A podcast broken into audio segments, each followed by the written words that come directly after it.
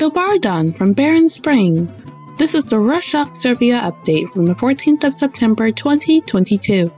A quick summary of what's going down in Serbia. Serbia's Minister of Finances, Siniša Mali, signed an agreement with the United Arab Emirates. Serbia will receive 120 billion dinars, or $1 billion, as a loan with a 3% interest rate. According to President Vucic, quote, this agreement is a huge support for Serbia, end quote. He also said that the country needed the money to repay its loans and to import electricity and gas. On that note about Vucic, on Saturday the 10th, he attended the National Security Council session. After the session, he said that the conversations he had with Miroslav Lajcak, the president of the United Nations General Assembly, were, quote, not easy at all, end quote.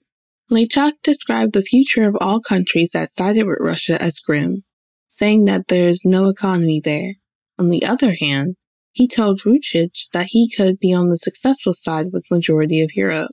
Named Leo Bashiri, the director of Institute for European Affairs, commented on this ordeal, saying, quote, if the government of Serbia decide to go against our biggest economic partner, the EU, they will find themselves behind the curtain that Putin raised, which only hides poverty. End quote. In some economic news, association and trade unions in Serbia are demanding an increase in the minimum wage, which is currently 35,000 dinars, or around $300. The government offered an increase of 5,000 dinars, which is a little bit over $40, but the association said this was unacceptable. Vladimir Simovic from the Center for Emancipation Policy explained that 40,000 dinars, or $340, doesn't cover the average cost of living, which he said is around 100,000 dinars, or around $1,000. Recall that inflation rate in August this year was a little over 13%, a sharp increase compared to August 2021 when it was only 4,000%. Moving on, the Patriarch of the Serbian Orthodox Church, Porfirije, said that the LGBT plus ideology was unacceptable for Orthodox Christians. On Sunday the 11th, a nationwide prayer for the sanctity of marriage and family took place in order to protest against the Euro Pride Festival that was scheduled for the following day.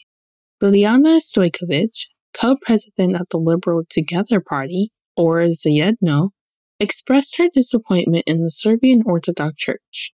She added that, quote, the church has become a tool in the hands of the ruler with compensations in the enormous financial resources it receives from the country's budget and the ability to cover up scandals in its own ranks.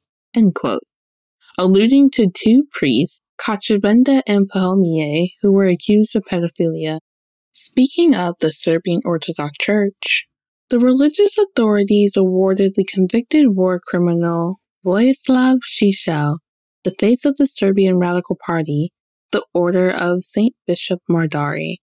Recall that the mechanism for international criminal tribunals in The Hague sentenced Šešelj to 10 years in prison in 2018 for inciting war crimes against the ethnic Croats in 1992, but he never served his sentence.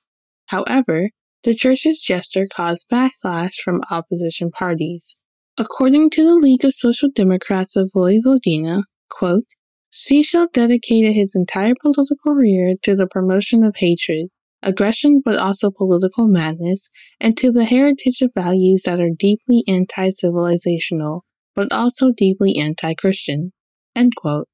Another opposition party, the Movement of Free Citizens, best known as PSG, also criticized the church's move. Now, on to some health updates. According to the Ministry of Health, since last week, about 18,000 COVID cases were confirmed, and around 70 people have died. The ministry said that the epidemiological situation is stable and it is very possible that the infection rate will drop. Members of the Red Cross in Zaječar showed and taught important life-saving skills in order to mark World First Aid Day, which is celebrated every second Sunday in September. Victor Djordjevic from Red Cross said that, quote, the motto of this campaign is to educate all age groups, from children to the elderly population, in first aid methods. End quote. Many students celebrated this day on Liberation Square with a public demonstration on how to determine a person's state of consciousness, how to place a patient in a relaxing position, among other useful maneuvers. Djordjevic also added that it's never too late to learn first aid, as we never know when we might need it. In unrelated news, Milos Boshkovich, an activist in the city of Niš, decided to pinpoint in Google Maps the potholes on the roads of the city. His goal is to alert road workers as soon as the pothole appears, so that they are fixed in a timely manner. About 40 holes have been marked so far, and Boshkovich pointed out that some of them have been repaired. He said that these potholes take months to be acknowledged and fixed, and that mapping them is the only way to bring attention to them, so that pedestrians and drivers can move safely. On that note about activists from Niš, the urban guerrilla Niš awarded the city's archaeological site Mediana a special Guinness recognition because it broke the record for being closed to visitors for 1,550 days. Due to frequent works and conversation, Mediana has been accessible to visitors since 2013 and was only open for a short time in 2018. For the complete construction and excavation for Mediana, there were many failed tenders and missed deadlines. The museum building on Mediana was recently renovated, but the authorities did not specify when the archaeological site would open. In other news, since the 1st of August, the Citizens Association, Streets for Cyclists, has been conducting the Bike to Work campaign, which invites Belgraders to try an alternative and sustainable means of transportation. The goal of the campaign is to motivate people to use bicycles when driving a car isn't necessary, since bicycles ensure a cheaper ride and are eco friendly because they don't use fuel. The association said that, quote, one of the goals of the campaign is to collect as many answers as possible to a questionnaire that will be used to analyze how many people of Belgrade commute. End quote. By having people answer the questionnaires, the association pretends to find out why some sustainable means of transport are no longer used, and also to bring awareness about the air pollution in the city. All interested Belgrade citizens can fill out the questionnaire on the campaign site. To check it out, follow the link in our show notes. Speaking of pollution, Serbia ranked first place in the CIA mortality rate list. The results showed that the death coefficient is about 17 deaths per 1,000 people a year. Local experts and environmental associations have linked these devastating numbers to high levels of pollution in the air, the water, and the soil. Citizens Association Ekostraža noted the country also has the highest rate of newly diagnosed children with some type of cancer. An activist from this association, Bojan Simišić, said that, quote, Serbia is ecologically neglected because there is neither political will nor implementation of laws and those mistakes are paid for with lives. He believes that the government should pass laws that hold main polluters accountable, charging them fees, and thus encouraging them to be more aware of the damage they are doing.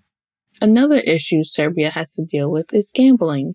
A counselor of the New Democratic Party of Serbia, Dubravka Jojo, stated that Novi Sad must launch a broad campaign to prevent gambling addiction among youngsters she pointed out that 300,000 people are currently in treatment for gambling addiction in Serbia, most of whom are between the ages of 18 and 25. She added that there are about 130 betting shops in Novi Sad and said that this number is increasing day by day.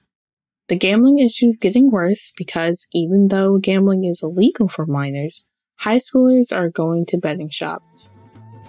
And that is it for this week. Did you know that we had some other stuff apart from these updates? One of them we call Ourzines. They are a way you can put up 16,000 words of text on your computer and turn that into a charming little booklet to carry around in your back pocket. It's hard to describe, but if you like zines or dislike screens but have stuff you want to read, go over to Rorshok.com and click Ourzine on the top menu or head to the link in our show notes. Try it out. It's free and let us know what you think at podcast at Rorshok.com. Dodaliak Sabongom.